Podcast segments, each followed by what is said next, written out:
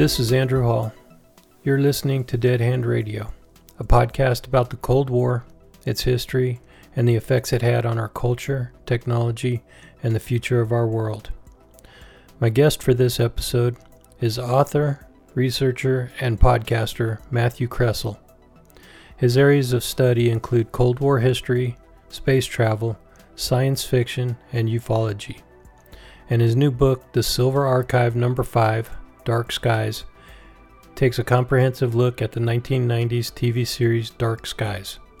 On this episode of Dead Hand Radio, Matt and I talk about his book, The Cold War, the space program, and share some thoughts about UFOs, past, present, and future.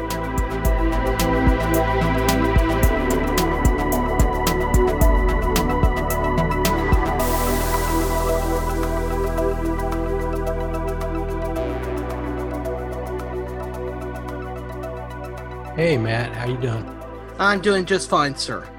Uh, first of all, is that okay if I call you Matt? Yes, that is fine. Okay. if you, I don't want to be uh, informal. If you'd prefer to be formal, so. Uh, Matt, Matthew, uh, these days is pretty interchangeable. So okay, cool. Yeah, and I, I I'm I'm pretty easygoing, man. This is uh, not really a formal conversation or interview. If you if you think of it like that, it might make things more complicated. It's just I am a geek about the Cold War, and I love to talk to people who have who share that interest. Oh, sounds fun. I mean, I I meant to check out a couple episodes of the show, and I'm I'm sad to say I haven't yet. So it's something I'll definitely do once we get done talking. I am crushed. How could you not listen? Just kidding, man so uh, yeah, usually, and you know, you you can see the notes there. So yeah, I, I, pretty much I don't read off the notes as a as if it were a script, but it keeps me on track.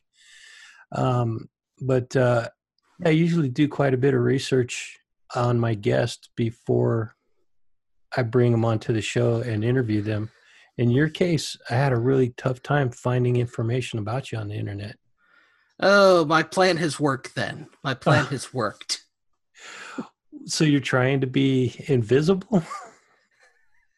um, not quite. I mean, I was uh, I, I was kind of surprised. I got bored recently, as as you sometimes do, and you just kind of Google your name. And I was surprised by uh, by some of the things that did turn up and how little did turn up. So I'd have at least sent you a bio or you know something if I'd realized there was so little out there. You can still send that to me. That'd be fine.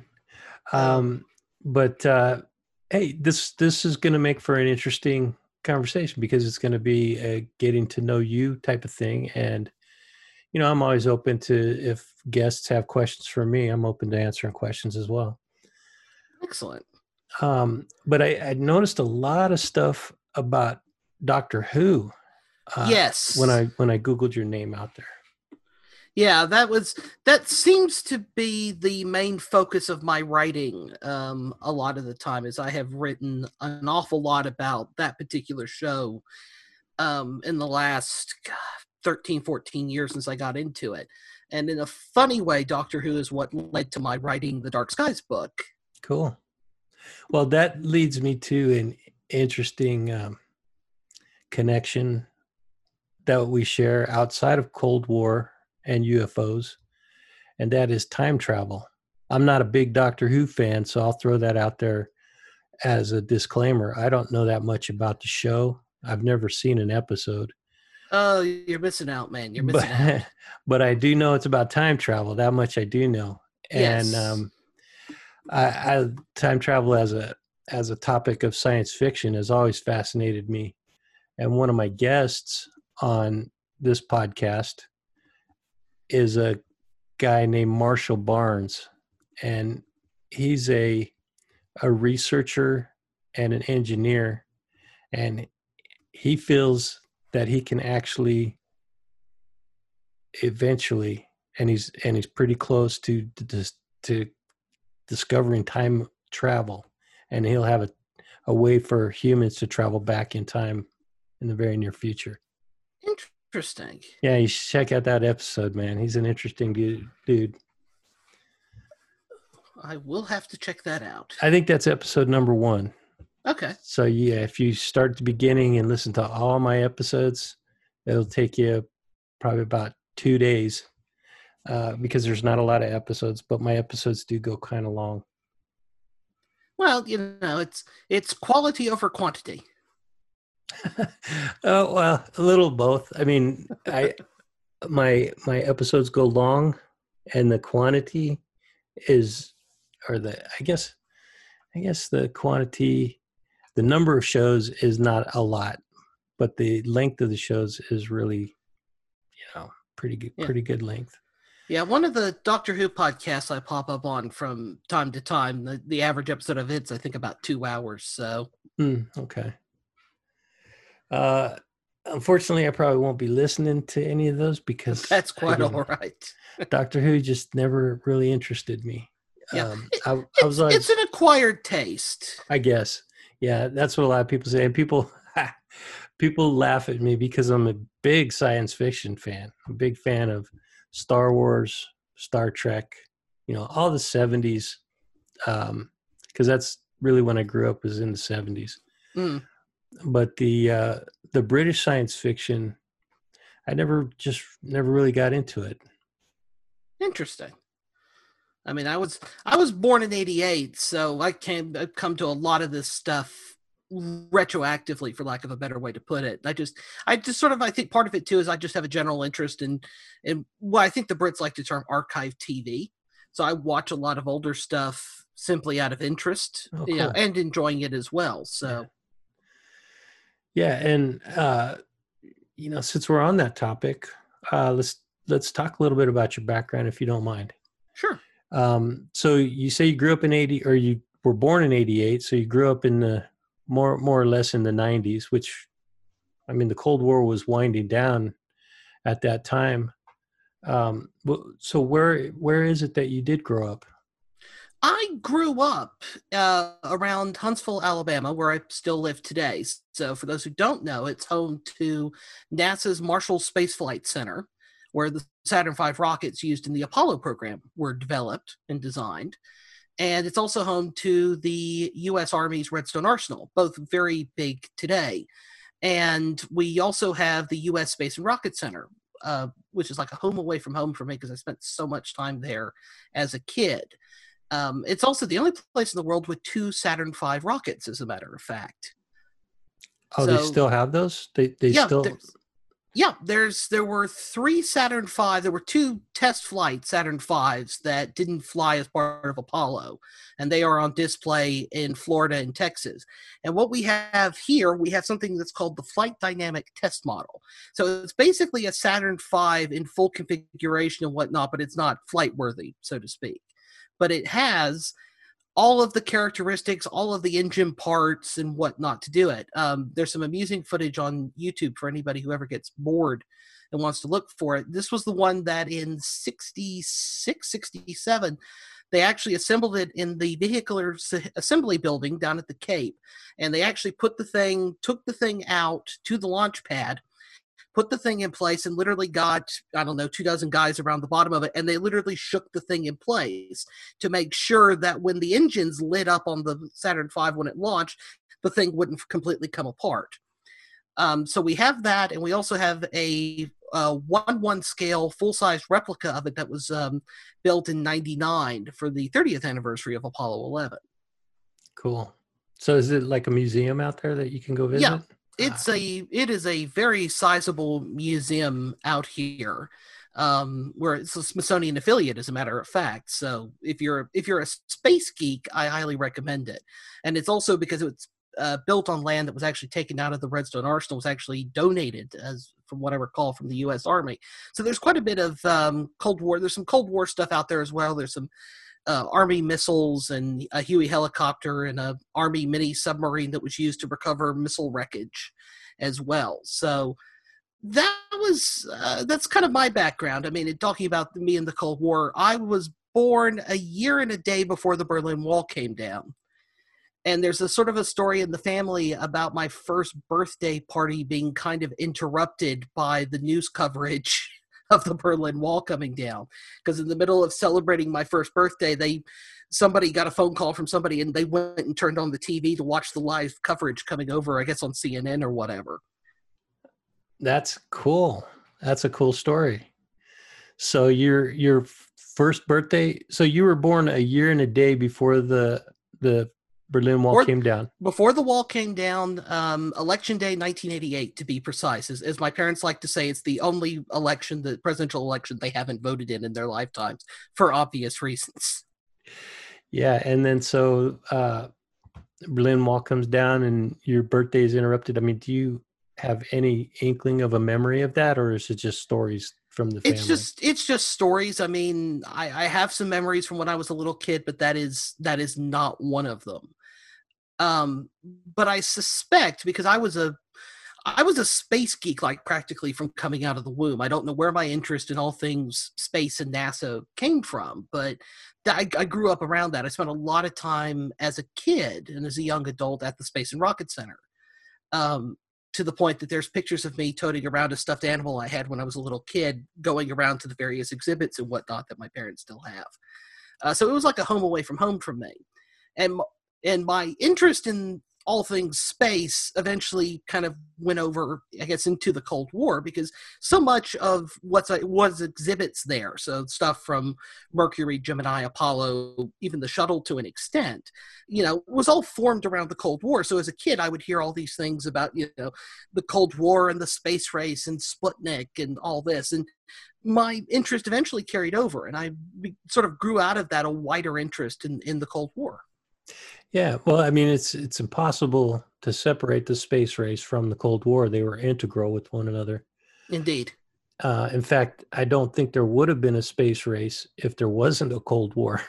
Yeah, I don't think there would have been either. I mean, it's interesting if you look at like 50 science fiction, for example, and there's a book by Arthur C. Clarke called Prelude to Space that I read on Kindle earlier this year. I mean, he was predicting that they wouldn't get the first missions into space wouldn't happen until the 1970s and 1980s um, because there was just no impetus to do it, you know, in terms of spurring on the technological development and the spending of expenditure, really, that would to justify it. Yeah, how else could you justify that kind of expense?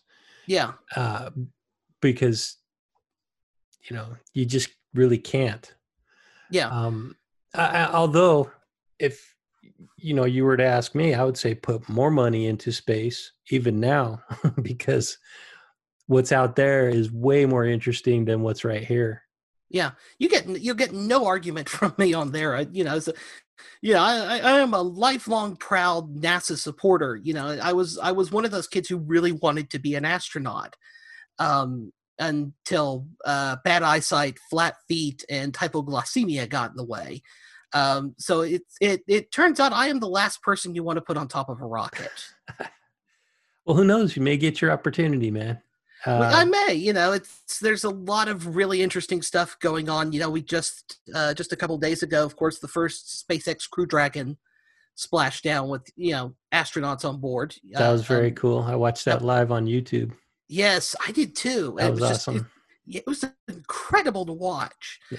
Um, and it's just kind of weird to think. In some ways, I think Arthur C. Clarke talked about around the time of the 20th and 25th anniversaries of the moon landing. So that would have been 89 and 94. That in some respects, what had to happen was the technology had to catch up with the ambitions because that was kind of part of the problem was it was you know so much time and money had been thrown at getting to the moon first that even though there was an infrastructure for how to do it it was still you know in the minds of people in the late 60s early 70s it was ex- insanely expensive Mm-hmm. Um, so you kind of had to go back and build an infrastructure that was, you know, cheaper if nothing else.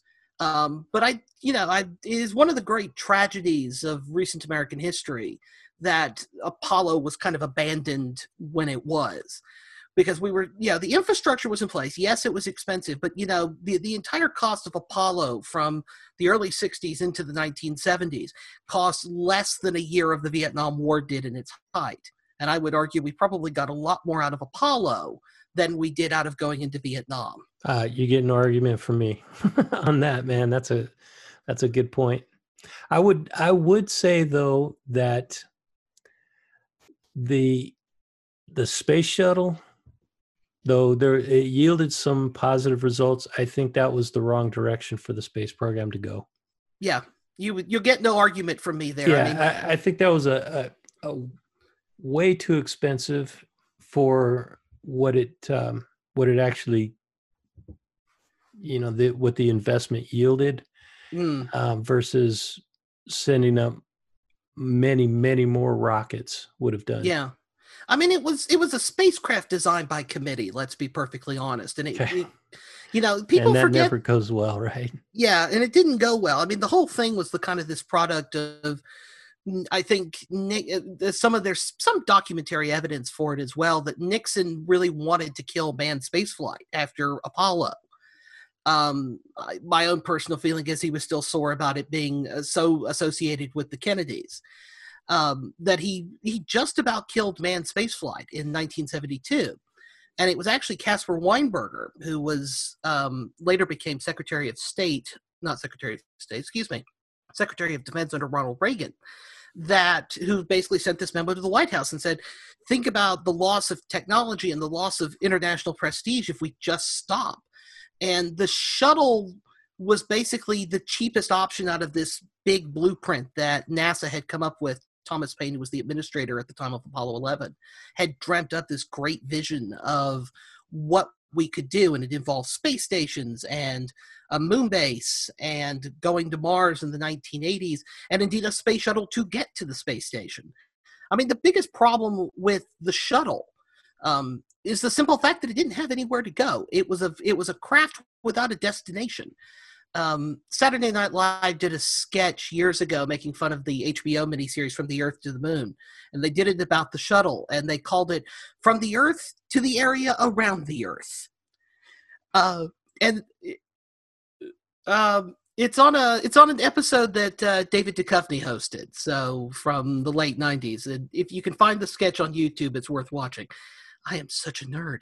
Um, uh, but that was the you know the shuttle. Yeah, the shuttle was an amazing piece of technology and an incredible flying machine, to be sure. But fundamentally, the idea behind the shuttle was it would make getting into space. It would make you know it would be cheaper. It would be more accessible. We could do more. And you know the shuttle program ran for thirty years, and we are no we were no closer to the moon. We were definitely we were no closer to Mars. We were nowhere near fulfilling the visions of what a lot of people thought we would do in the late 60s early 70s I think the probably one of the good or the best ideas that came out of the space shuttle was having reusable equipment, reusable vehicles, uh, and even though the the uh, rockets that they used were not reusable, uh, at least the vehicle itself was the craft itself was reusable. yeah. I mean the ironic thing about the shuttle was is that by the you know the shuttle was there to replace the saturn v really because the saturn v was oh so expensive to launch at least according to the nixon administration and members of congress of both parties. The ironic thing is is that by the time the shuttle retired adjusted for inflation it cost more to launch than a saturn v did. And it could not it didn't have anywhere near the lifting capability or indeed the ability to get humans from the earth to the moon or anywhere else in the solar system for that matter Right. Right.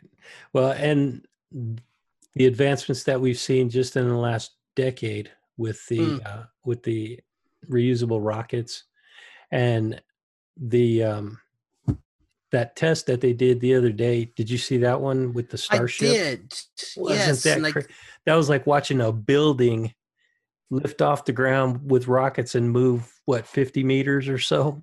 Yeah was- i think it was about 500 feet Fi- up yeah. 500 feet up and i can't remember how you know direction horizontally. Yeah. But it's it's like something out of science fiction. It was crazy looking yeah it was just so so fascinating to see this new surge in the you know the uh i don't know if it, it was correctly be termed a space race because it, it, even though we're working um not in concert with china russia even the european space agency um you know it's we're not directly in competition with them I guess uh, unless I mean, unless you see it that way.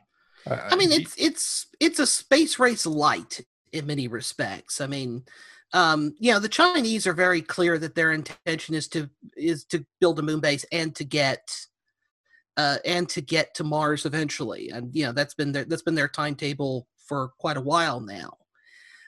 Um, you know, and there's you know the Russians the Russians have been trying to do stuff independently in the mid 2000s. They were developing at uh, Energia the stuff for a Russian Mars mission, um, and never quite could get off the ground, get it off the ground. And indeed, one of the one of the interesting things is that if the Cold War hadn't ended, if the Soviet Union hadn't come apart at the end of the 80s, early 90s, you know, the Russians did have very serious plans for Martian flybys in the 1990s using you know the same technology the, the whole you know the technology from mir because the whole point of the mir space station was to develop the long duration space flight knowledge and experience to eventually do interplanetary travel. And it just you know things fell apart for lack of a better way of putting it. Well there's there was a documentary i was just watching a couple days ago about that about the the russian space program. And what the uh, you know it could have been propaganda who knows but the their argument was that the russian space program although they made significant milestones their technology was not advancing.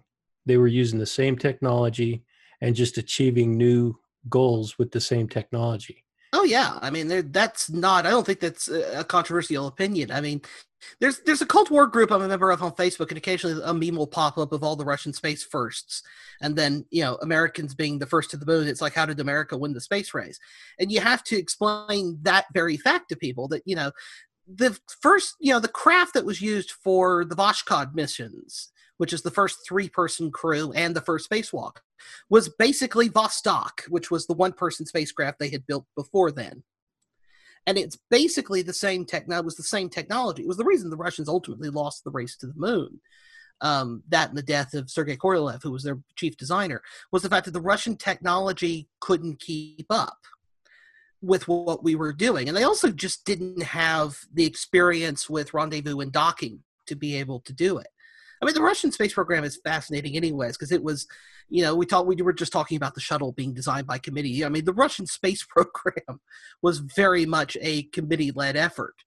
Uh, you know, you had you had Korolev at the top, who was the chief designer, but even he was taking orders from uh, Khrushchev and Brezhnev to actually make things work. And indeed, a lot of the reasons why the Russians had so many space firsts was because the Kremlin, you know, anecdotally speaking, the Kremlin would call and be like, you know, uh, the premier would like you to put the first woman in space. You have six months. Get to, you know, get to work, get to work, and you know, hang up the phone and go. Well, how the blank are we going to do this? Um, so that you know, the Russians, yeah, had a lot of the first, but technologically, they were behind the ball to a large extent. I mean, you look at the N1, which was their Saturn V equivalent, and instead of building the massive F1 engines that we used on the Saturn V, the Russians just decided, well, we've got a bunch of smaller engines that work. So instead of developing big engines, we're just going to put a whole bunch of small engines. I mean, the N1's first stage alone had something like 30 engines on it. And that was the reason why the thing never successfully flew. I think there were three launches of it. And not one of them ever reached orbit. I think the most successful of them lasted about 75 seconds. And again, it's the problems of running 30 engines all at the same time. And if any more than one or two of those engines go out, you are in serious trouble. And indeed, there was a launch of the N1 that happened just before Apollo 11, like three weeks before the Apollo 11 launch, where the thing barely got off the pad. And it was something like eight or ten engines shut down, and the whole thing just came right back down on the launch pad and blew up with the force of a force of a small nuclear weapon to the point that when the Corona spy satellite flew over later and the CIA's photo analysts got it back, they seriously thought a, a nuclear bomb had gone off at the in the middle of Kazakhstan because that was what it looked like. Um, so I mean the Russians the Russians were first in a lot of things, and it has to be said, you know, if you look at like Soyuz, for example, um, Soyuz is still flying after you know 55 years almost. I mean, the first flight of it was in 67, went horribly wrong, but to their credit, they learned their lessons from that first Soyuz flight. But you know that the technology from that worked, and I think the Russian mentality when it's come to a lot of space hardware has been, if it's not broken, don't fix it. Yeah, that's true. That's well, eh, because they don't have the same amount of capital to throw at the at their space program that we do. So hmm. they have to they have to scrimp and cut where they can yeah. so that they can still continue to compete. Yeah, I mean it's not only uh, the capital to throw at, but it was the the technology for that matter. I mean, um, trying to think of what it was. You know, if you look at uh, Buran, which was the so, the Soviet equivalent to the space shuttle that flew, I mean, you look you can Google pictures of it online. It looks just like looked like the our space shuttle here, and I would not be surprised if it turned out that they got their hands on a fairly complete set of blueprints and basically decided they were just going to build a replica of it. Um, you know, they couldn't keep up technologically with us, and that was a big part of their problem as well. And that was true across a lot of things, but especially in computing. Uh, there's a wonderful book uh, called Red Plenty, and I'm blanking on the name of the author, but he's British and it's kind of a semi nonfiction, semi fictional, and it's about the, sort of the Khrushchev era when there was a real genuine idea that by 1980 the Soviet Union was going to overtake the United States in the West in terms of its GDP and its you know industrial development, and looking at exactly how that fell apart. And the simple answer to that is is that for all the central planning the Russians did, there was no way to manually sit down and come up with all the calculations and all of the variables and all of the data and do the number crunching to make it work and to, you know the russians invested actually in their own supercomputer programs at least what for the time would have been considered supercomputers and the basic problem is is that because they were so technologically behind you know they were a good five to ten years behind the west and the united states in terms of computer technology which is part of the reason why they couldn't keep up and they were reliant, in fact, on a lot of industrial espionage to keep it going. Christopher Andrew, who's the um, great historian of Cold War espionage at Cambridge University, once said that the Soviet Union after the Second World War was as powerful as it was because of the ability to get weapons information and technological information out of the West back to the Soviet Union where they could copy it. But they were always going to be that little bit behind. Where did you become interested in science fiction first, or in the actual space program itself? Oh, I think from a, at a very young age, the two were kind of inseparable in my head. I suspect. I suspect one led to the other. It's the chicken and the egg, but I can't tell you which one came first but I was I was the weird kind of kid who my parents would go to the local public library here and check out VHS tapes. And I was as content to sit down and watch episodes of Star Trek, you know, the classic Star Trek from the 60s. I was I was a big fan of that as was my dad. It was one of the things we bonded over uh, funnily enough was our was uh, Star Trek. But I was also content to sit there and watch NASA documentaries that the library had. So my parents would, you know, I would sit there and watch an episode of Star Trek, and then I would be very happy to watch, you know, something about the Apollo 15 mission or the space shuttle. Um, so one kind of led to the other in a very kind of weird way. And I think as I got older, you know, you can you can separate fact, fact from fiction. But from a young age, I think it was if it was space, I was interested in it. Um, as as I got into kind of I think we would term it today young adult. As I got into that point, I got started. I was getting very interested in history, uh, which is where my interest in the Cold War came from. But I was interested in sort of American history in general, but a real big focus on the Cold War. Um, the History Channel at that point was still showing, you know, history programming, and I can remember begging my parents to let me stay up late to watch documentaries on the History Channel. Um, there was a book called Blind Man's Bluff about Cold War submarine espionage, came out in the late 90s. I was about 10 or 11. And I remember begging my parents to stay up to actually watch that and to get to record it on VHS. And I watched the heck out of that. Wow. um, and eventually you know as i got a little bit older i was i was i was reading at a quite a high reading level for somebody who was my age i was reading on a high school reading level at like 10 or 11 um, so i was i would my parents would take me to the library and i'd go over wander over you know do do a search for various topics and walk out of the library with a stack of books that were you know adult reading and would sit there and read it and comprehend it and want to have conversations with it. And i think one of my frustrations about were about growing up when i did where i did was i didn't have very many people to talk to about that. Um i was a i was a very very nerdy child with who who didn't have a lot of friends as a result it's I probably made it sound worse than it was. I you know I was I was frequently bullied. I'll put it that way. But it wasn't a it wasn't an incredibly lonely, depressing childhood by any means. But it was very much you know I had friends, I had people I I could play with and talk to and whatnot. Um, funnily enough, when I really wanted to talk history and stuff, I would you know yap the ears off my history teachers and I was kind of blessed in middle school and early high school by history teachers who were willing to put up with what I'm sure was a, you know, very talkative, quite precocious, you know, youngster who had a real passion and, and interest in it. Um, and it just kind of blossomed from there, really. Um, I didn't get to go to college, sadly and I kind of regret that because I I'd love to have focused on history, but I have no idea what I would have done with a history degree because I would have been useless as a high school history coach, as a high school history teacher turned sports coach. I would yeah. be absolutely useless. Well, because really, what can you do with a history degree other than historian or you know, yeah, teacher, college professor, or a writer? Which is, mm. I mean, what do, you, what do you do for work right now? I am a bookseller uh, at a college. Funnily enough, I work at a college bookstore. Okay.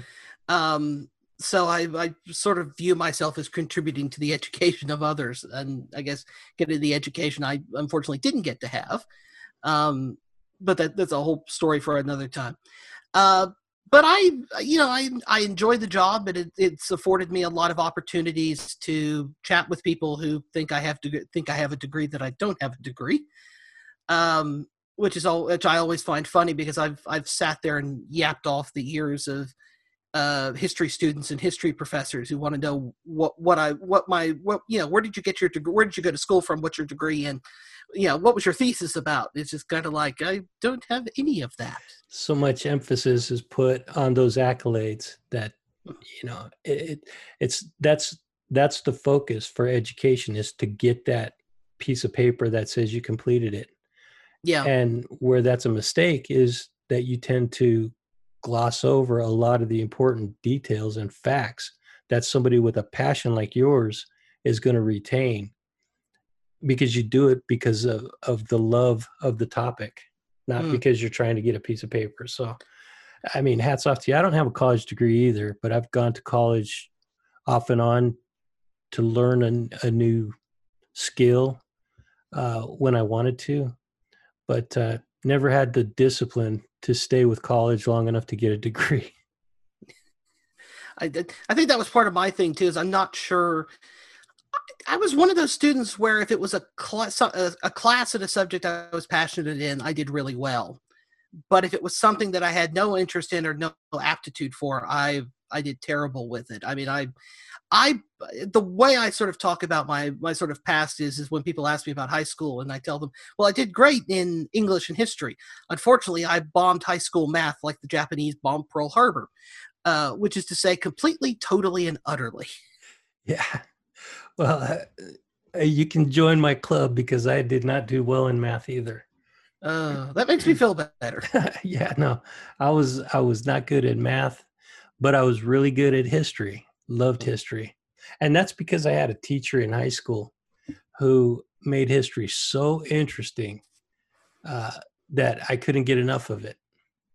I guess we'll skip ahead right now and talk about your your book and your series of books because um, I couldn't find all your books, but I did see that there were several books in a series that you've written, Well, I've Uh, only written I've only written one of the books in the series. Oh, really? it's- Oh, yeah. It's a it's a series sort of written by a bunch of people. That's um, for those who don't know, it's the Silver Archive from uh, Obverse Books, which is based out of the UK, and it kind of spun off.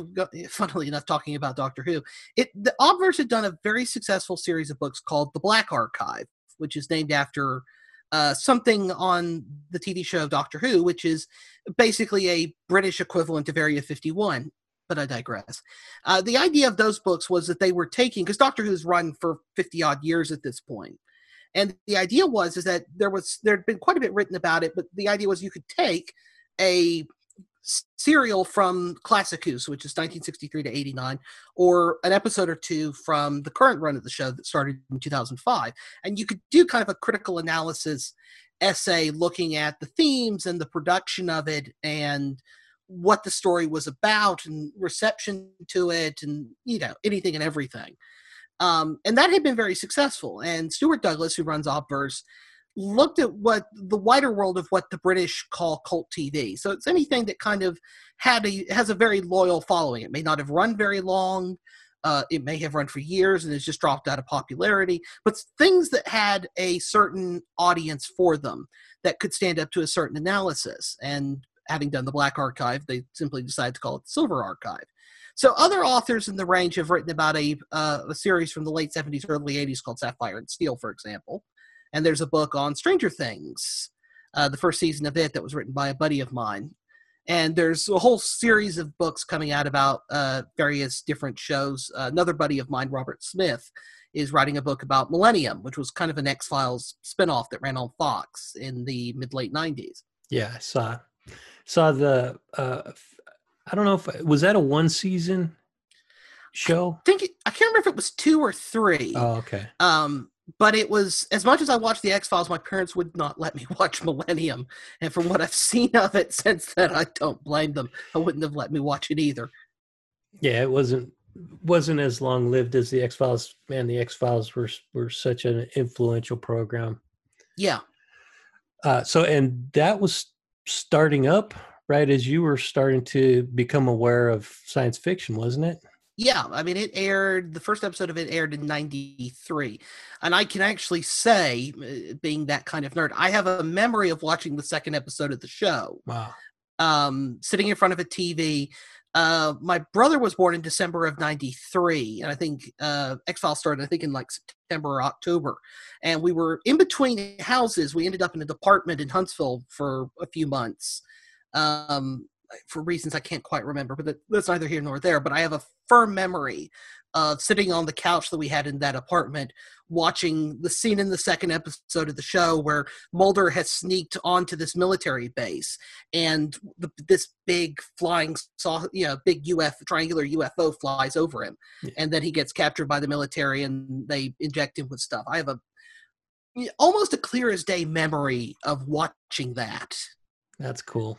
um and it was also i mean i was also as a kid i was also maybe because of my interest in science fiction but i was also watching things like sightings which also aired on fox. Um that may have come out of the fact that there was this that was the famous footage i think it was from sts 48 uh, the famous footage of ice particles that may or may not have been ufos in a supposed test of some kind of star wars defense system. And i remember that being featured on there and watching that segment. Um, but I was I kind of got into UFOs in kind of a and at least at an entry level way from a fairly young age watching things like sightings and the X Files. Hmm, Cool. Um, well, that, but I that was a that was a segment that I wanted to talk to you about was the Hmm. UFOs and aliens. Do you want to talk about that first, or you want to go Yeah. back and I mean, about the book? whatever you want whatever you want to do. It, Okay. it is your show. well, we're kind of all over the place because uh, there's so many interesting topics that we can talk about, and they kind of intermingle.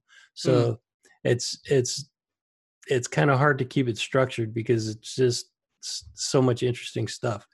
Um, now, okay, let's since we started talking about the book, um, and the the name of your book is the Silver Archive Number Five, Dark Skies Yes. and it's based on the TV series from the 90s or was it the 80s?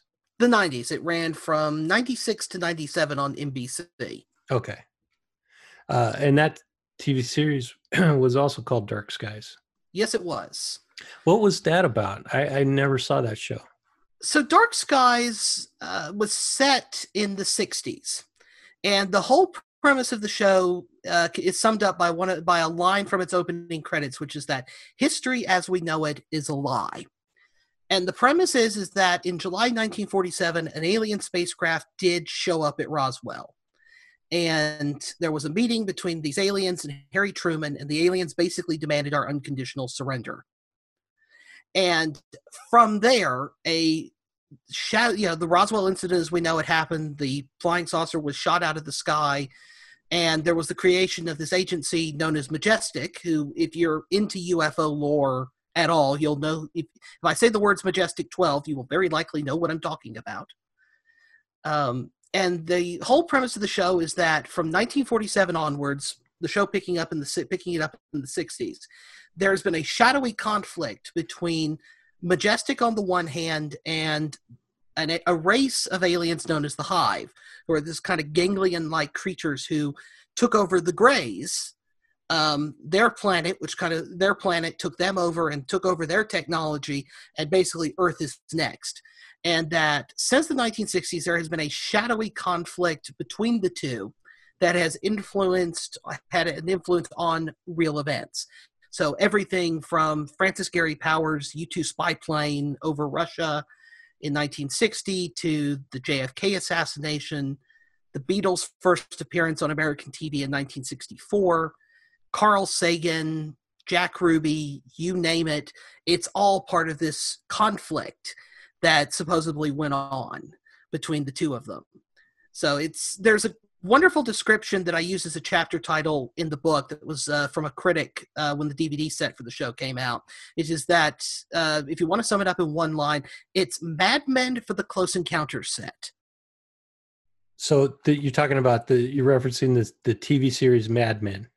Yeah, because they're both they're both set in the 60s and there's a lot of there's a lot of attention to detail of getting things right in terms of hair and clothes and design but also the historical events and kind of the wider thematic stuff of what's going on in in this decade it starts with the show starts with JFK and the New Frontier and it ends with Vietnam War protests and the Summer of Love and LSD so it's it's a it's a very interesting trajectory for the show to go on. Where could somebody go to to watch that if if they wanted to? Is that even it, available anymore? It is. It's available on DVD. Shout Factory in 2011 did a magnificent DVD set of it, uh, which is the place if you want to see the show, get that DVD set.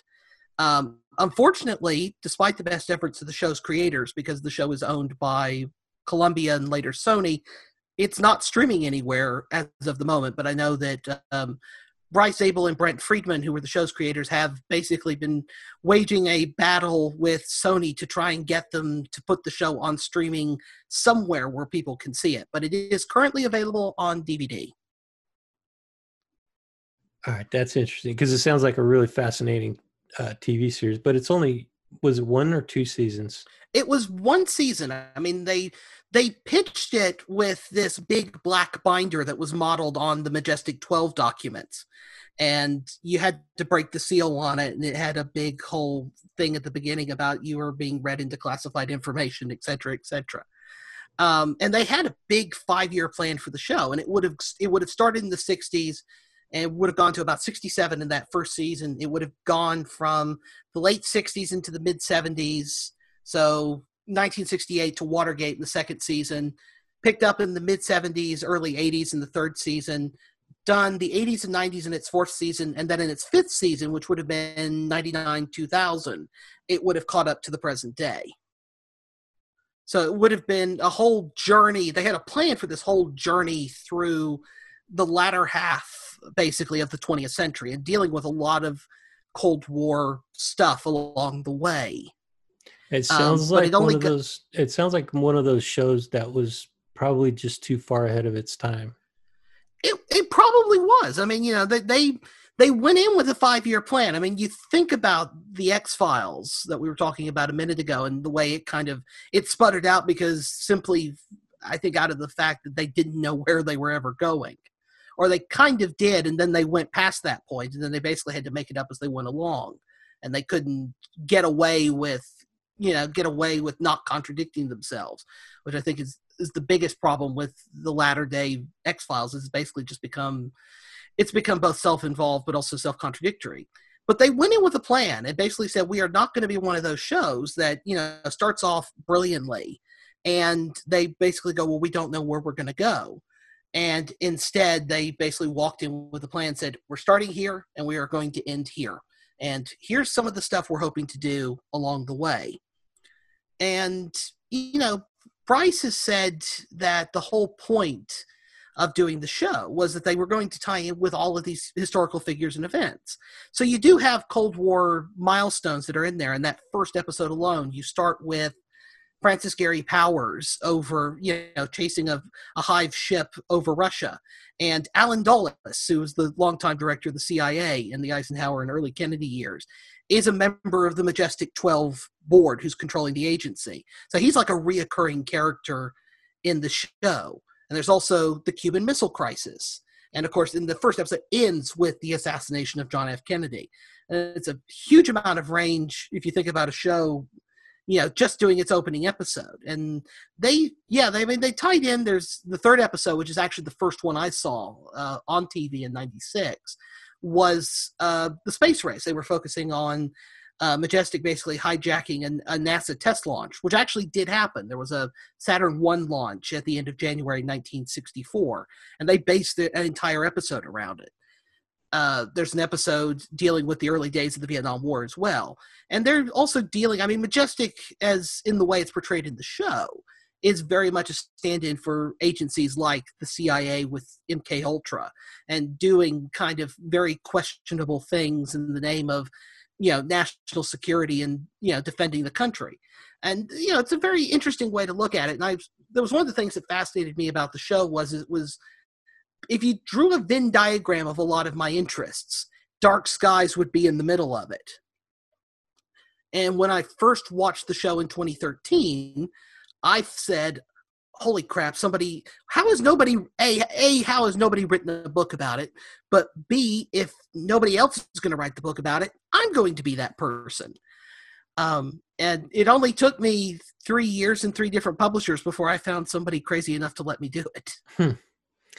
And what is the book about so the book is kind of I, I want to say it's a critical analysis of the show, but that makes it sound like it's dry and academic. And it, I did absolutely everything in my power to make sure that that is not how the book reads. So it's basically an examination of the show and where it ties in with real life, whether that's the real elements of the UFO lore that's been built up. So the whole first chapter is basically taking apart how the show deals with everything from the majestic what you know the majestic 12 roswell cattle mutilation black helicopters secret space programs you name it. Um, the second chapter sort of deals with the the question of disinformation because there's a really strange encounter that happens between the show's creators bryce and brent uh, the night their first episode aired and they held a, there was a big party held at bryce's house up in the hills outside los angeles and a guy showed up claiming to be from the Office of Naval Intelligence, wanting to help the show get things right. Cool. And there's a, yeah, what, there's what, a whole. What did he yeah. say? What did he do?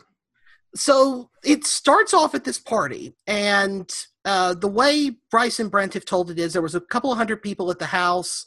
Uh, it was all cast and crew. You had to be invited. Uh, everybody, as they came in, were given a fake Majestic 12 badge, which was uh, modeled on uh, Bob Lazar, who famously supposedly worked at uh, S4 near Area 51, his badge that, of course, had been in circulation. Um, and they weren't really interested in watching the show because they had seen the pilot. Because, fun, fun fact, there's two different versions of the Dark Skies pilot. Uh, for the very simple reason that uh, Steven Spielberg did not want the show to feature the Men in Black because it was around the time he was producing the Will Smith Tommy Lee Jones movie. Mm-hmm. Um, so there's two different versions of the pilot, one with the Men in Black, one without. So they had, as I think, as Brent put it to me, they had seen the both versions of the pilot about 200 times. And Brent was kind of wandering around the house, sort of gauging other people's reactions. And there were TVs set up everywhere so people could watch wherever. And he went out on Bryce's back porch just to kind of have a minute during the a commercial break, just to kind of to himself. And as he put it, this sort of clean cut mid 20s guy just kind of wanders out of the backyard and walks up to him and says you know we've we've seen your show and we think you're doing you've got a lot of things right but we think you we could help you do more oh, okay. Um, and the two kind of strike up a conversation and at one point trying to convince bryce who's shown up at this point and brent as well that he is in fact genuine he gets a napkin and he writes down as they described it this weird kind of equation thing and hands it to them. And brent asks him well what's this? And the guy tells him it's uh, the secrets of the universe sound light and frequency. You know hang on to this because some year a few years from now that's going to be in the public domain and you'll know i'm right. And but anyway there, there's a whole party being held and the two of them have got other things to be doing besides talking to a complete stranger who's wandered kind of into the party. Because the thing is nobody knew who he was. He hadn't shown up with anybody. He didn't even have one of the badges. So the guy's like, we'll be in touch, and just kind of again, you know, goes into the night, eh, you know, fades into the night just like as soon as he appeared almost. And he ends up calling the, the production office on the Columbia backlot. And there's a meeting that's held within the week between Bryce, Brent, the guy from the party who calls himself JC, and JC's supposed superior, uh, who is Bryce described it was clean cut, military, late 40s, early 50s. Kind of had an attitude of, I can't believe we have to talk to you guys, but we'll talk to you. And as they described it, they spent two hours basically spinning this entire yarn about, you know, everything that had been going on since Roswell and, you know, that the show had gotten a lot of the details right, but it had gotten so much wrong. And at one point the the superior officer pulls out this tube sort of vial out of his pocket full of something that looks like gold or fool's gold and sort of puts it down on the desk and goes for one thing you guys don't have this in your show and they ask the obvious question which is well what is that and the guy tells them this is why the aliens are here this is what it's all about and the aliens have been mining this on the moon for years, but they've just about mined it out there. So they've been moving things here to Earth, and that's why everybody, you know, why people are seeing things. And we think that you guys could help get the truth out. Because if you were to believe these two guys who had shown up, who eventually said they were from the Office of Naval Intelligence, that there had been a cover up that had been ongoing since at least Roswell, and what it basically had happened is there were these two kind of major factions controlling everything. There was a group of Air Force people called the Aviary, and there was a group of Navy people called the Aquarium. And that the Aviary wanted to keep things quiet and covered up and hushed up for whatever reason, and that they were part of this Aquarium group who wanted to get it out. And after the two hours was kind of over with, you know, I think the, the guys apparently had sensed that Bryce and Brent still weren't 100% convinced and they were like, okay, here's what we can do. We can read you guys into things more. There's an admiral. He's on a ship out at Long Beach, and you guys can meet with him, and he can read you into things. But you can't meet him on the base. You definitely can't meet him on the ship. That would give the game away. So you'll have to meet him off the base.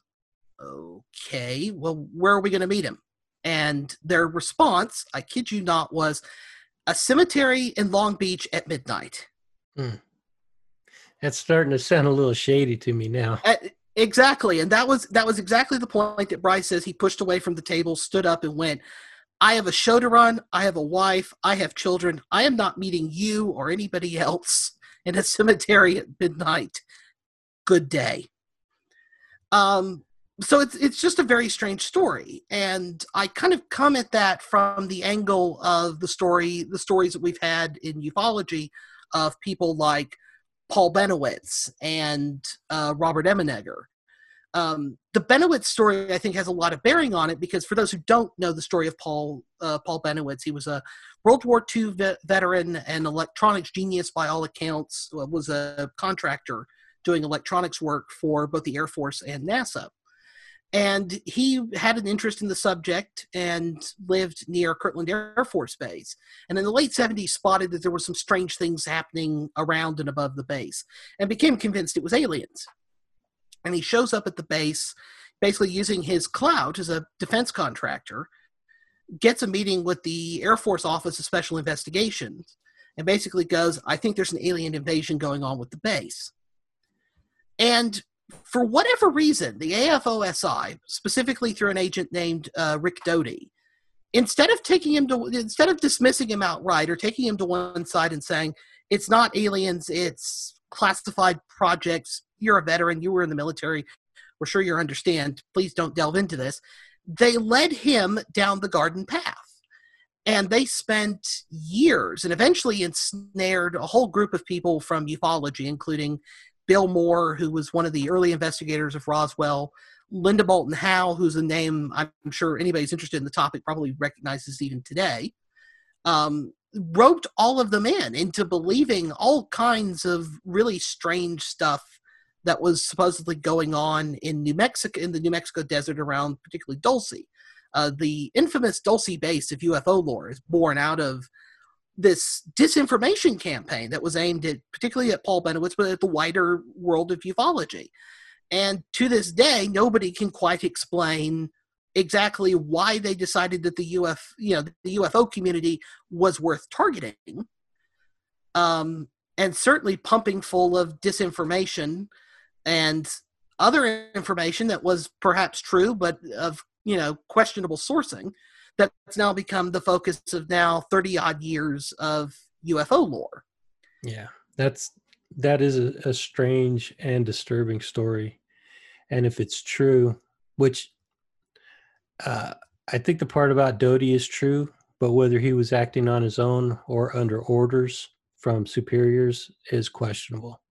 Yeah, I, I for my money, have from the research I did in the book, um, and certainly building upon Greg Bishop's work in a book called Project Beta, but also uh, the British author Mark Pilkington, his book Mirage Men, both of which I highly recommend uh, to people, along with my own book, of course.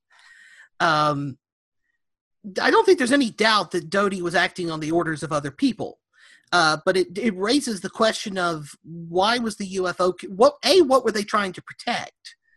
Uh, but you know, if it wasn't in fact that there that the U.S. government knows more than it claims about strange objects and potentially creatures from outer space, what was wor- what was going on that was so worth protecting that they spent God knows how much money, definitely years worth of time, and drove Bill Moore out of the UFO field altogether and drove Paul Bennewitz to the brink of insanity because he ended up institutionalized by the end of the 1980s as a result of being told that there was a that you know the, the cattle mutilations and everything else was this harbinger of an alien invasion that was being apparently worked on alongside the United States government. Um, you don't get a lot of modern ufology and a lot of particularly the UFO lore that's now entered the popular culture without looking at what was going on around Paul Bennewitz and Kirtland Air Force Base in the late 70s, early 80s. Mm-hmm. So, do you go into depth on this on within your book, or I, is this go, just is this research that you did that supports? I, I dedicated an entire kind of chapter to this story because I think it has some bearing on what happened with Bryce and Brent. Because the detail about them being from these guys from Naval Intelligence being from the aquarium and there being a group of Air Force people called the Aviary uh, is interesting because Bennewitz and Moore had a group of Air Force sources, including Doty, who called themselves the Aviary. And it raises some very interesting questions about, you know, who knows what and were was Dark Skies being targeted? Uh, as part of perhaps some kind, maybe an effort at disclosure, but also a disinformation effort. Because at the exact same time that this is all going down, um, Rick Doty was working as a, advisor on the X Files in its early seasons, right when it's building a lot of its fundamental stuff about UFO lore and about government disinformation and whatnot.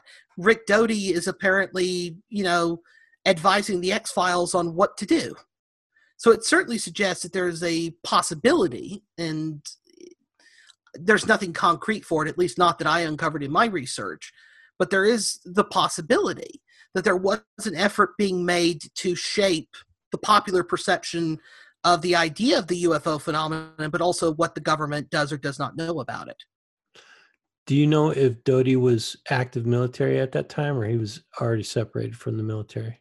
He retired in the late 80s, and his retirement was very well timed, shall we say. Um, Howard Bloom in the early 90s, and Bloom is an award winning journalist, you know, was nom- been nominated for the Pulitzer Prize, wrote a book called Out There, which looked at a mid 80s government investigation into the UFO field, including the whole story of Bennewitz and the Majestic 12 and he spoke to the FBI sources who did the investigation on the Majestic 12 documents and couldn't come to a conclusion about it. And one of the reasons they couldn't come to a conclusion about it was that at the at about the point that they became aware of what was going on with Doty and Bennewitz, when they could have put used him used the fact that he was in the military to force him to be honest with his testimony, that was the exact moment that Doty retired from the U.S. Air Force. And as an FBI source told Bloom, you know, we've knocked on every door, we've gone around DC knocking on every door we can think of to ask about these documents. And what we've discovered is the government doesn't know what it knows. A lot of shady dealings going on with that story between Richard Doty and Bennewitz. Yeah. And it, it does sound, I, I do see a correlation with what you were talking about with the creators of Dark Skies and these so called naval intelligence people. Yeah. That's interesting. I mean, so you you and you tie that in together with your book. Yeah, that's um, chapter two of the book. It's basically a, there's a you know a whole like twenty page essay dedicated to taking the story apart, looking at the at the disinformation story, the Bennewitz affair, also the story of Robert Emenegger, who um, was basically recruited by the Air Force in the early '70s to make a documentary on on this on the UFO topic, and was promised footage of a landing at Holloman Air Force Base um, and had the fi- and was shown apparently part of that footage, and then the Air Force withdrew the footage from his usage. Mm.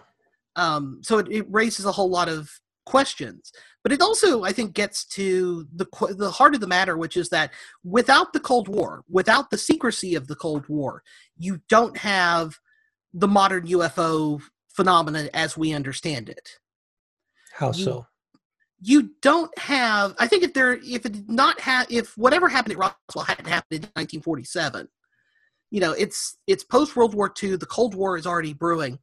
You know carl sagan famously was a skeptic of the phenomenon but towards the end of his life sagan who as we later learned had worked on classified air force and nasa projects owned up to the fact that given the way the secrecy of the cold war and the need for secrecy and the push for weapons technology if an alien spacecraft had fallen out of the sky, it was entirely reasonable that for that world governments, particularly the United States or the Soviet Union, would have covered up the fact as well as they could have. So, is the theory if there was no Cold War and a crash recovery uh, took place, then that would have been shared among the governments of the the world? It's possibility and it's it's sort of a theory i kind of developed after i was sort of done writing the book and you know i had sort of had an, had an interest in the phenomenon to begin with and in the whole story of roswell and the majestic 12 and whatnot but having you know did a deep dive on the topic for the book for obvious reasons you know there's no point in writing about something if you don't know what you're talking about. Uh that that's an interesting theory and I think we'll explore that a little bit more later on. But getting back to the book, okay. Uh, how did you get involved in writing the book? How did you in, get introduced to the creators, and what gave you the idea to to actually? Well, you told me that already. What gave you the idea? You just figured there should be a book about it, so you decided you were going to write it. But what were the next steps? The next kind of step about it was um, really, as it were, finding somebody who was crazy enough to let me do it, and i.e., a publisher. Um, I had just had my first couple of essays about Doctor Who printed in a in a book rather than just being online. So I approached the publisher of that, and that I got a somewhat enthusiastic email back saying we have a lot on our plate. We'll be back to you in a few months, and that was late 2013, early 2014, and to this day I've not heard a word from the publisher back on it. Um, in the defense of that publisher, they are they, were a small publisher.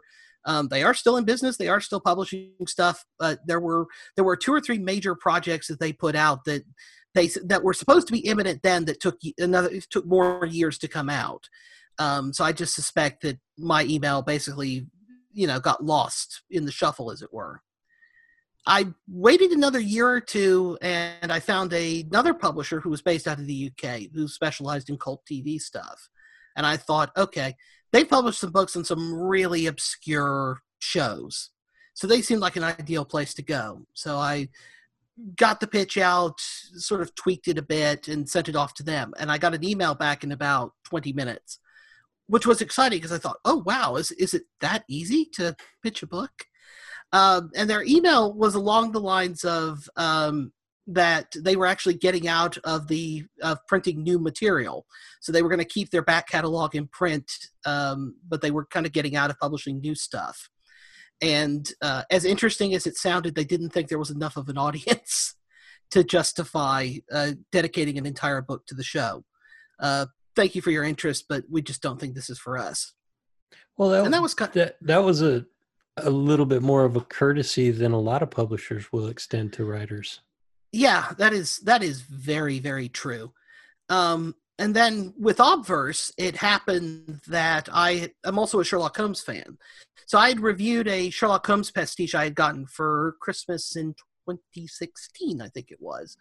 Um, as it happens, that uh, book was written by uh, Stuart Douglas, who I mentioned earlier, who owns Obverse, is their chief editor. Um, and I had reviewed it for a website I write for called Warp Factor, and he had seen the review and quite liked it. And he actually sent me some stuff uh, that they had published for me to potentially review. Uh, at exactly to the point that some stuff happened and the website went on a two year hiatus. Um, so I didn't get to review any of that stuff, but I was on his radar. So that when he decided that he was going to do the Silver Archive, I was on the email list. And it's at this point I really have to credit my best friend because having gone through two different publishers and not really had any luck with it, I was just kind of convinced in my own head that there was there was no in fact no space in the world for a Dark Skies book. And um, my best friend talked me into it and basically went if you don't pitch it you're gonna you're gonna kick yourself later if somebody else writes the book and so I pitched it, and to my surprise and delight, uh, Stuart really liked the pitch and said, I'd like to commission you to do the book.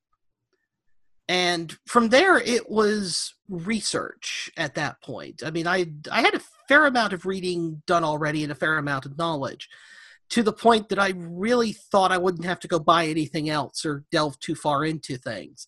And then, of course, as I sat there and started writing what became the first two chapters of the book, I suddenly realized, okay, I don't know as much as I think I do.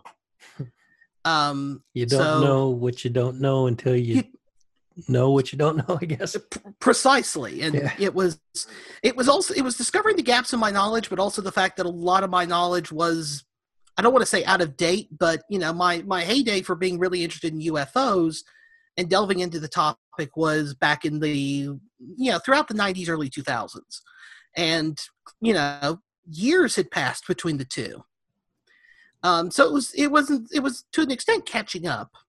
Um, so i decided i wanted to fill in the gaps in my knowledge really. So basically i spent the next year doing a lot of reading watching and listening um, to kind of bring myself both up to date but also to expand expand my knowledge but also i found some new areas to talk about that i hadn't really thought of before especially in sort of the later chapters of the book in dealing with where the show in fact would have gone if it had gone to those five seasons and it was kind of a stroke of luck that i had got i managed to get in touch with both bryce and brent bryce had also written it back published around 2012 2013 uh, an alternate history novel called uh, Surrounded by Enemies, about the, the, premise of which was what if JFK had a, had survived the assassination in Dallas if it hadn't if he hadn't in fact been killed. And I had read the book, and again, I'd reviewed it on Warp Factor, and Bryce had read the review, quite liked it. So much so that when the book got a second edition, uh, after it won a Sidewise in Time award, um, he actually put me in touch with the publisher to get them to send me the new edition of the book. So I kind of I had kind of had his information handy. So when the book got commissioned, uh, I emailed him and basically said, um, I don't know if you remember me. I reviewed your book, and you were, you know, very kind to put me in touch with your publisher, etc. Um, I'm writing a book about dark skies now, and I would love to talk with you and potentially Brent about what it was like making the show, what your thinking was, etc., etc. And he put me in touch with Brent, and I sent them both an email because they were both, you know, we're busy, but we would love to help. And I sent them an email basically saying, okay, I'd love to sit down and let's schedule an interview. And I heard nothing. Sent another two or three emails over the next couple of months, didn't hear a word. Um, and once again, they had said they were busy, and I just assumed, well, they've gotten busy and there's other things going on. And so I went about my research and whatnot and wrote in the entire first draft of the book and sent it in mid October 2018, I think it was. How long from the start uh, of writing the book did it take you to submit the first draft? Uh, it was uh, 18 months from the time I was commissioned to the time I sent in the first draft.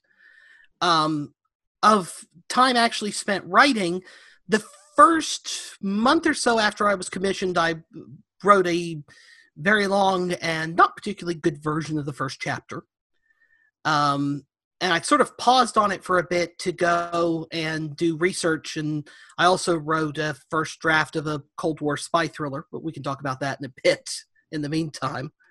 Um, and then came back to the book and I worked on it from pretty much steady July 2018 through October of 2018. So six months worth of writing, basically. That's pretty good. So, and was this your first uh, first book? Yeah, this was the first thing I had written of book length. Wow, that's um, pretty impressive, actually. A lot of first time writers struggle with that first draft. Oh, I mean, it was the first chapter was well, technically the first two chapters because there's a there's a parallel universe out there where this book came out, and the first two chapters are in fact one massive chapter. Um, and one of my beta readers, who a buddy of mine I sent the book to, came back to me and basically went, "Dude, this really needs to be two chapters." how um, long? How long is the book in total? The book. The, this is uh, the funny part of the story is is that having not heard from Bryce and Brent, having went and wrote the book, the first draft I sent in was about twenty four thousand words, give or take. Um, and then I got the first draft back and the notes from Stuart. And one of the things that had happened in the first draft was I had quoted a lot from the original pitch documents, uh, which I had managed to find online. And because I had quoted from the pitch documents so extensively, um, partly for partially for legal reasons, they felt Stuart and his fellows at Obverse felt I really needed to get in touch with Bryce and Brent to both a confirm that I was quoting from the genuine article, uh, but b also make sure it was okay with them that I was quoting so extensively from it. And so I emailed Bryce, and Bryce got back in touch with me and went, um, "It's great to hear from you. I've been waiting to hear from you for 18 months." so he wasn't getting the emails. Apparently, he wasn't getting the emails, and me and him later sort of joked that Majestic was just kind of reaching into the internet ether and just pulling them out, um, just pulling them out as I was sending them. Um, so he uh, was like, "Well, I know the first draft is done. Uh, you sound like you're in between things." And there was, I mean, the notes were there were some extensive notes. It was I was I, I handed in what I can look back on now with the space of some time and know I handed in a, a quite good first draft, uh, but it wasn't quite as good as it could have been, and that was a good editor can do that is kind of point you in the direction of saying you clearly know what you're talking about, but remember, not everybody else is going to is going to. Um, but one of the things that happened is that having emailed Bryce to confirm it was real, Bryce was like, "Well, if you still want to sit down and talk to me and maybe talk to Brent about it, um, and we can send and see if we can dig through our archives and send you stuff, you know, we'd we'd still be up for it." and what it also was about this time the book got delayed um, by about a year in terms of when it would be published and i think this may be the rare case where a book being delayed actually improved it because in that time off i had so basically february of last year 2019 through about thanksgiving is when i sent in the draft that got published i talked with bryce i talked with brent I had a, quite a bit of correspondence uh, with Bryce in particular, as well as interviewing him and Brent both over Skype. And Bryce spent two days going through because he had kept a lot of the documentation from the making of the show. And I got sent a Dropbox folder full of production documents and early pitch stuff and timelines and everything else. And it was just kind of like it was it was stuff that nobody had seen outside of the production team. Um, and the book, as it now stands, is actually a third longer than it was when I first sent it in because I had access to so much new material. Yeah, it sounds like you got a really rich and detailed cache of information from the behind the scenes at the show. Yeah i mean there was there was so much stuff i was sent that i couldn't incorporate all of it which was which was the tragedy of it.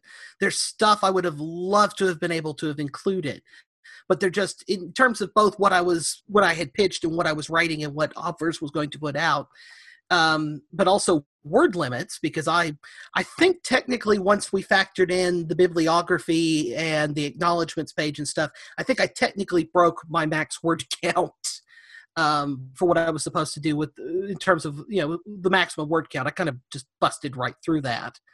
Um, but it was certainly worth it. But some of the stuff I got was just incredible. Um, one of the things I got was they had brought in a linguist who had developed this entire language for the hive to speak. So once the people got infected with the ganglions, they could they would act like normal people to an extent, but they would also communicate with each other speaking this language. So I have saved, you know, on my external hard drive, but also the laptop uh, I'm chatting on at the moment. I have the in, this complete dictionary of how to speak Hive. Um, I have no idea what to do with it, but I have it.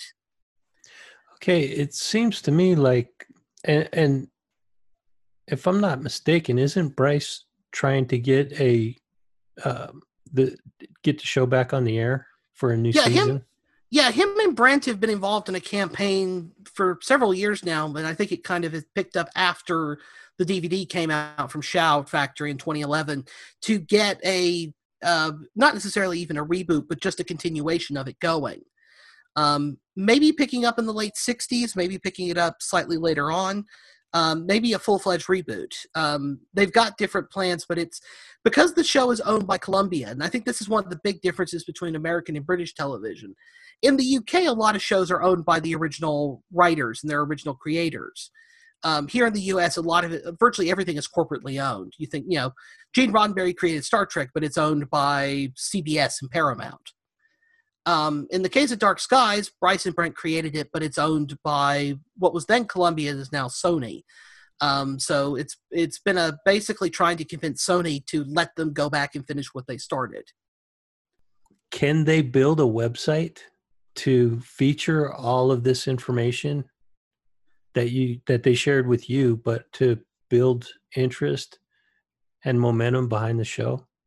I've I've don't I hadn't really thought about that. Um, I don't know if they have necessarily. I know both of them are still very active writers. Um, Brent, in the year since, has contributed to everything from Star Trek Enterprise to uh, the Star Wars Clone Wars animated series and Star Wars Rebels. So he's been very involved with that.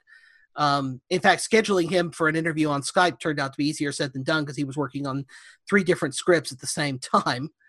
Uh, Bryce has stayed busy as well. In fact, um, uh, within the last couple of months, uh, along with his wife Jackie, they him uh, they actually signed a production deal for a uh, what's looking like it's going to be a limited series about the Betty and Barney Hill abduction case. So you know, both of them are you know, and both Bryce and Brent are kind of very busy people. But it's it's a thought. You know, maybe I should get in touch with them and see how they feel about putting this stuff online or it may be that there you know there's stuff in there that if they ever got the chance to go back to it they might want to pull from the well from. So spoilers in a roundabout sort of way. Mm-hmm. but it's a definite thought. Um, i may have to get in touch with them and ask about that. Um, so interesting. Uh, was there anything else you wanted to uh, to talk about with the uh, the production of the book and the the publishing of the book Hmm. I mean, I was just, you know, when I started writing the book, my kind of philosophy going into it was based in part on what the response I had gotten from the second publisher I had, I had pitched to was I thought that the audience for the book would be about seven people. Um, and it would be people who were both, you know, knew of the U knew a lot about the UFO subject, but were also Dark Skies fans and I figured that that had to be a pretty small audience. And what I've discovered in writing the book and since the book came out is in, um, and t- to credit Stuart Douglas, who was the editor, um, there is in fact a lot of people who, when you mention the UFO topic, and you mentioned the word dark skies, people who don't necessarily rem- don't necessarily know the show, but they kind of vaguely remember it. So I'm I'm kind of hoping that if nothing else, the show, you know, the book might spur some new interest in the show and you know get people to go and explore this really this kind of hidden gem of you know mid late 90s sci-fi but also of uh, pop culture how pop culture looks at the cold war for that matter. Because you know the hive in a roundabout sort of way uh, you know it's kind of an extension of kind of the, the invasion of the body snatchers and robert heinlein's the puppet masters which are these kind of these great works of alien invasion science fiction that are kind of born out of the red scare of the early you know early late early to mid 1950s and there's even a line in one of the later episodes of the show which features um, uh, Colin Powell of you know future Desert Storm and uh, Bush administration fame or infamy, depending on one's point of view. And uh, he gets involved with Majestic at one point on a mission, and the lead characters of the show explain to him how the hive operates and he just looks at them and goes it sounds like communism to me.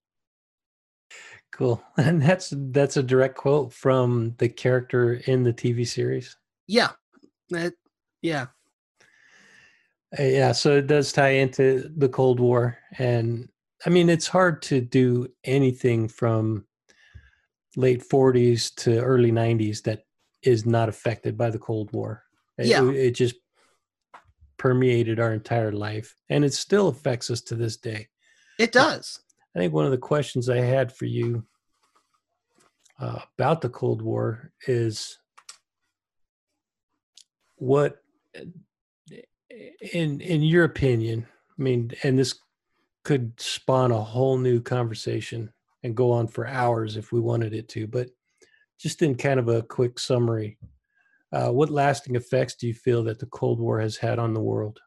Wow, that that's a that's a whole that's a whole another hour's worth of conversation. But um, if you if you want the short answer to that, um, I think one of the definite consequences of it has been the rise of government secrecy the world over.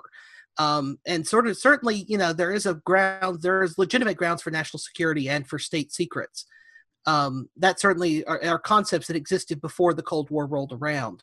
But what I think is a, one of the things that's a direct result of the Cold War is that we ended up with the establishment of what you know people like Richard Dolan and others have termed the sort of the national security state, and the idea that if you anything and everything can be cloaked behind the words need to know, top secret, national security, and the best interests of the nation, etc. And I think what's happened since the 90s, since the end of the Cold War, with the revelation of things like Venona, which was this multi decade NSA project to take apart uh, these just sort of um, intercepted Soviet communications, which ended up revealing a huge amount of information about what who who was and was not spying for the Russians, at least in the early days of the Cold War. And you also look at things like you know human experimentation, be it MK Ultra, be it soldiers exposed to nuclear testing, or you know members of the unsuspecting members of the public who were subjected to germ warfare experiments, for example. Um, and indeed, if you know we talk about the UFO subject as well, as I said earlier, you don't get the modern perception of the UFO phenomenon without the Cold War and without the secrecy of the Cold War. Because whether it's disinformation, uh, as we talked about with Bennewitz, whether it's a cover up, and I think that anybody who spends spends more than a modicum of time looking at the documentary evidence that we have that's been declassified on this topic from the Air Force, the CIA, you can name any other number of three lettered agencies. You know there's been a there was an effort made to hide what the government knew or indeed the lack of what the government knew about this topic. And i think that all of that are the lingering effects of the cold war. And indeed as we've been watching over the last three years with AATIP which was this uh, more recently a pentagon project examining the ufo question amongst other topics and the layers of secrecy that were built around that all of that i think is a legacy of the cold war and we're still very much living with it in dealing with the questions of national security okay. Yeah you're right. Uh, excellent excellent answer by the way but um, a very serious answer i suspect. No uh, but but uh, but an excellent answer nonetheless and you're absolutely right that that could easily be another hour and and a topic for a whole other show if um, I might just have to invite you back on here in a couple of weeks to do another show and talk about that specifically. I would be up for that too. Awesome. sure. Awesome. Okay. Well, stand by. uh, so let's go back and oh, okay. First of all, um, you answered all the questions about the book that I had. Is there anything else about the the uh, the book that you would like to mention? Number one, how can people get it? Well, if you're interested enough to track down the book, um, you can buy it directly from Obverse, um, either as an uh, either as an ebook or in paperback. Um, obversebooks.co.uk, I believe. Um, if because they're based in the UK, if you want a paperback copy of the book, um, and you're in the US, the cheapest place to actually get it, um, thanks to Amazon's distribution things not being exactly good for small publishers, let alone internationally small publishers. Uh, you can actually buy the book on Lulu. Uh, you can actually stick my name, Matthew Kresal, Dark Skies, into the Lulu search engine, and it'll take you right to it. Um, if you're in the US, and you want the paperback, buy it from Lulu. Um, if you want the ebook, um, or you don't mind paying a little bit for international shipping, you can buy it straight from Obverse. Okay. Okay, great. How long has the book been out? Uh, it came out um, April the 10th. So it's okay, been out cool. uh, just under four months. Well, congrats on uh, the first publication of your first book. That's Thank a huge. You. That's a huge uh, kudos. Uh, so we're going to close it out uh, in a couple of minutes, but um, I want to hit on the UFO and alien topic just a little bit more before okay. I let you go. What do you think crashed at Roswell? Something out of the ordinary fell out of the sky there. Um, the question for the question remains what fell what it was and i have to say at the end of my research having dealt with alien spacecraft with nazi flying wing bombers sent over from the soviet union uh, you know Nazi flying wings being flown by captured Japanese people from World War II, Mogul weather balloons, V 2 rockets, etc., etc. I have to say, at the end of all that, alien spacecraft is not the craziest thing I came across. I'm reading a book right now called Witness to Roswell. Yes. Have you read that book? I have. Okay. That book has me convinced that it was alien spacecraft. I mean, there's just there's you know you look at the stack of witnesses, you look at the behavior of the U.S. military during and after the event. Um, there's so much strangeness around it. Um, and I know uh, if you haven't, uh, Nick Redfern's two books on Roswell, Body Snatchers in the Desert and The Roswell UFO Conspiracy, are worth checking out as well. Nick Redfern has his own solution. He thinks it was a combination of captured Axis to Axis technology uh, that we were experimenting with combined with uh, victims of Japan's Unit 731 who had done all kinds of biological weapons and mutilation and everything else. Okay. with without reading the book, without reading the book, I I really the the only the main thing that convinced me from this book, Witness to Roswell, is that the government didn't respond to the crash until two or three days later when when they were notified by a civilian. If it had anything to do if it was any kind of test by the government they would have they would have known about it period. So that's that's why i'm convinced it was something not of this earth. Well i mean they were launching weather balloons and stuff from Ros- from the base at roswell all the time and you know Jesse Marcel and the others who went out to the you know went out to the all the wreckage that Mac Brazel had had experience with airplane wreckage. They had seen bits and pieces of V two rocket. They knew anything and everything that this thing was supposed to be, and they didn't know what it was. We are in total agreement on that because that that book just lays it out so succinctly and clear. It, it's hard to argue with those facts and the witness testimony the sheer amount of witness testimony at this point as well and it's just kind of like people are like well it's only a handful of people and it's like that's the other thing when i was researching the book I, I, had some conversations with friends of mine who were skeptical about it and you suddenly remind them that there's you know they have no idea that i don't know if this is the fault of the authors or their publishing company or just that the media doesn't want to pick, didn't pick the story up and run with it.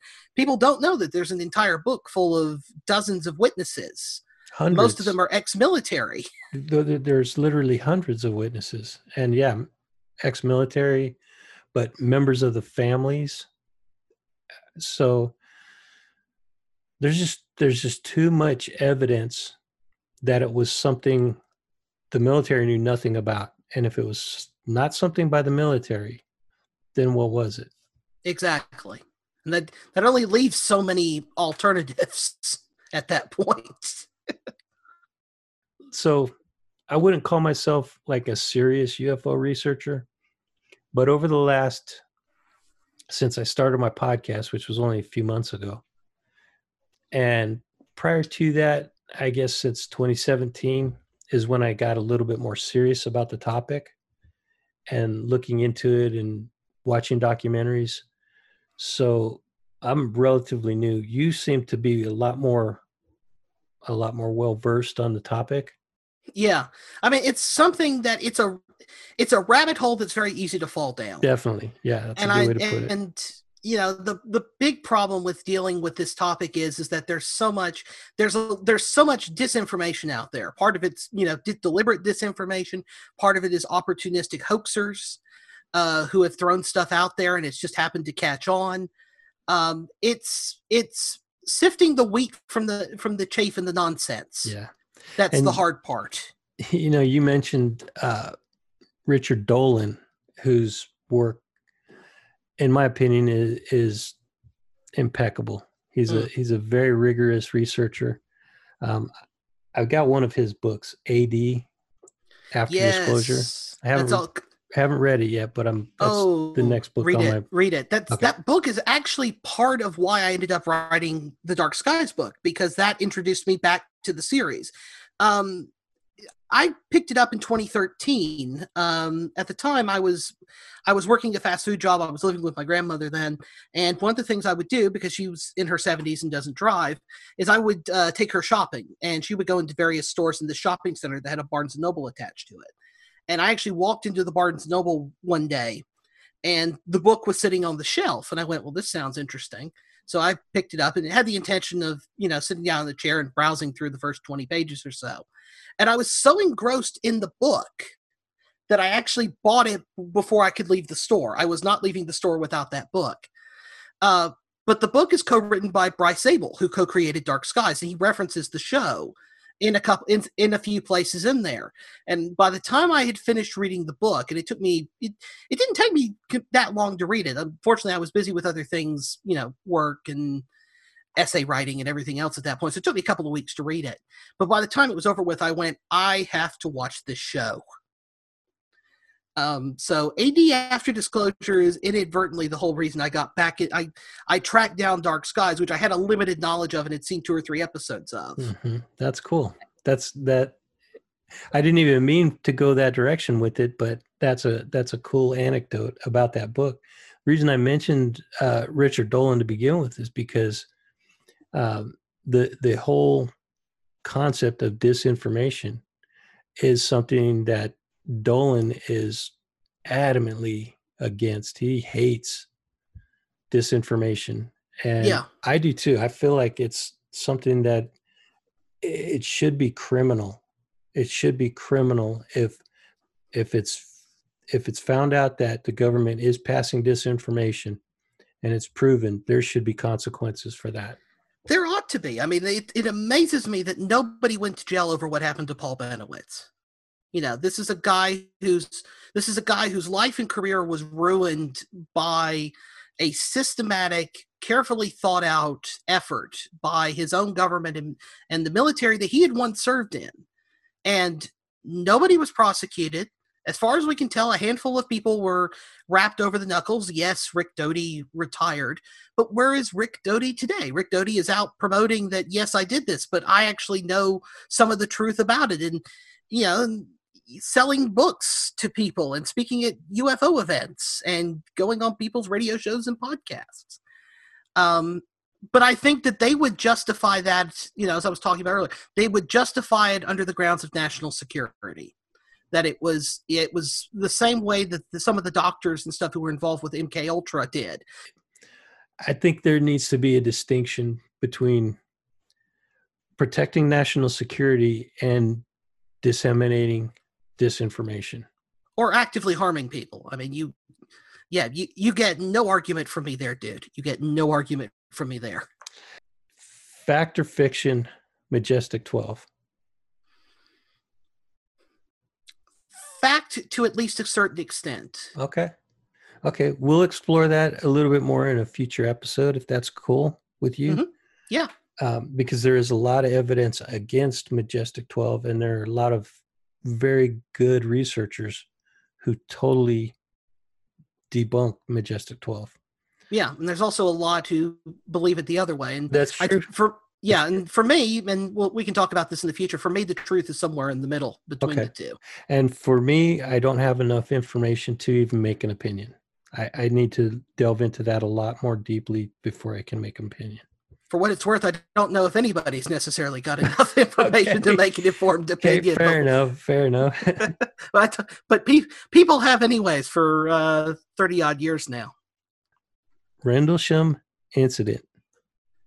to the extent uh, as with Roswell, something happened. But whether it was, I think the evidence certainly is strong that there was something unusual in those woods. Um, I would tend to lean towards the extraterrestrial explanation for that, simply because the alternatives, you know, whether it's lighthouses or the British SAS or most recently Nick Redfern fell uh, throughout um, mind control experimentation. Uh, yeah, it's sort of using an inverted versions of Occam's razor here. It's one of those cases where alien spacecraft is the easiest explanation. Okay. Uh, Kecksburg incident. I don't necessarily think it was a flying saucer that was an alien spacecraft. Um, I think there's a there's circumstantial evidence of some kind of satellite falling out of the sky, whether it was Okay. Russian or maybe the U.S. or U.S. That's that's a question, particularly since we know that the CIA was running various early spy satellite projects at that point. Yeah, I, I did see a documentary uh, that suggested that it was a satellite, and it was they showed some pretty compelling um, evidence of that. But there, there's also there's also an interesting theory that it could have been. Uh, this this one's a little bit out there, but it's certainly the most interesting.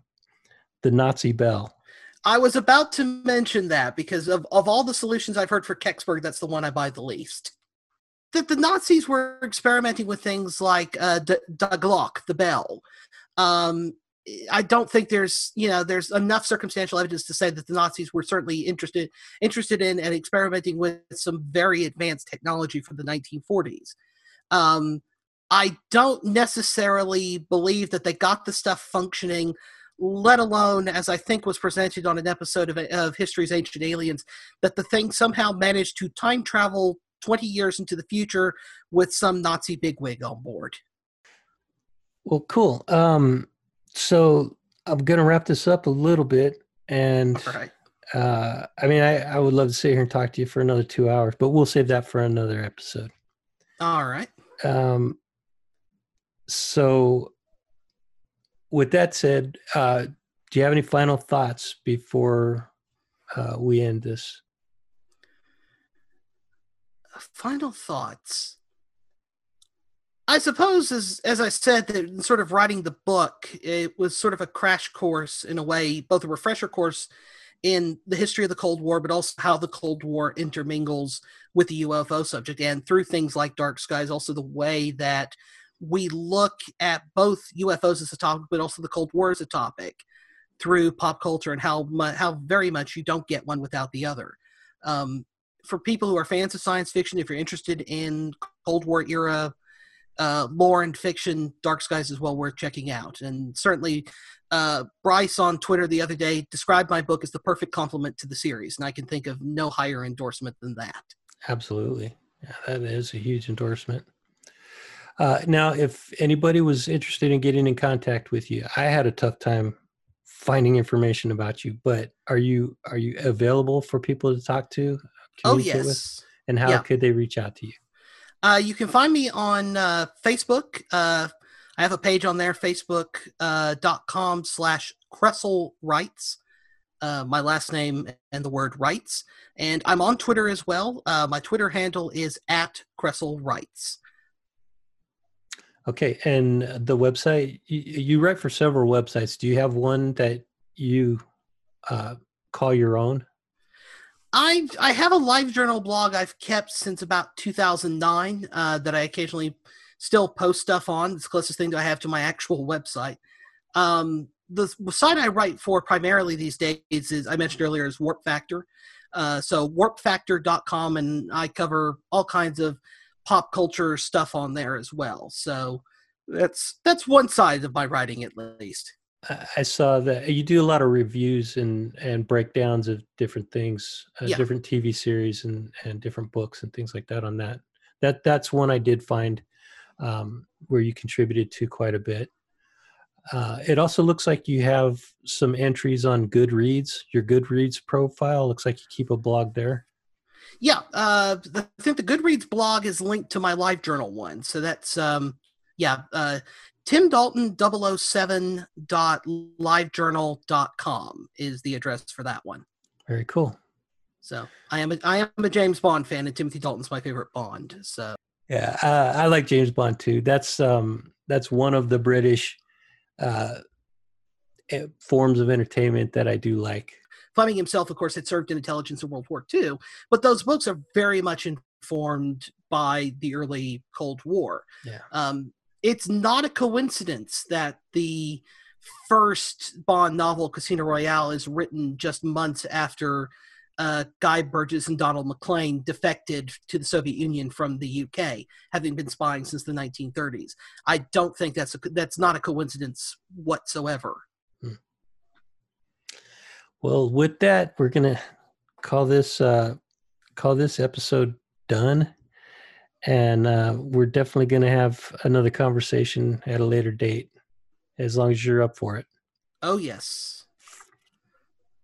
All right, my friend. Well, with that, I will let you go, and we'll talk again soon.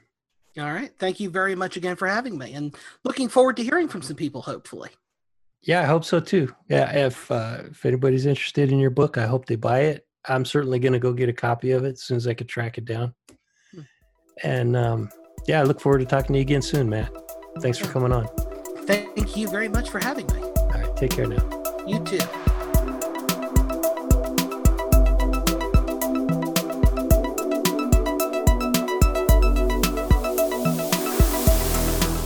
Dead Hand Radio is a podcast about the Cold War, its history, and the effects it had on our culture technology, and the future of our world. My goal is to examine these and other topics, to learn, to educate, to entertain, and exchange ideas with those interested. So join me, and together we'll explore a fascinating period of history and examine some incredible advancements in weapons, technology, science, art, and culture, and discuss how all of it relates to the future of our world. If you or someone you know would like to be a guest on this program, drop me an email or visit deadhandradio.com. You can also find me on Twitter, Facebook, and YouTube. I'm Andrew Hall, and this is Dead Hand Radio. Thanks for listening.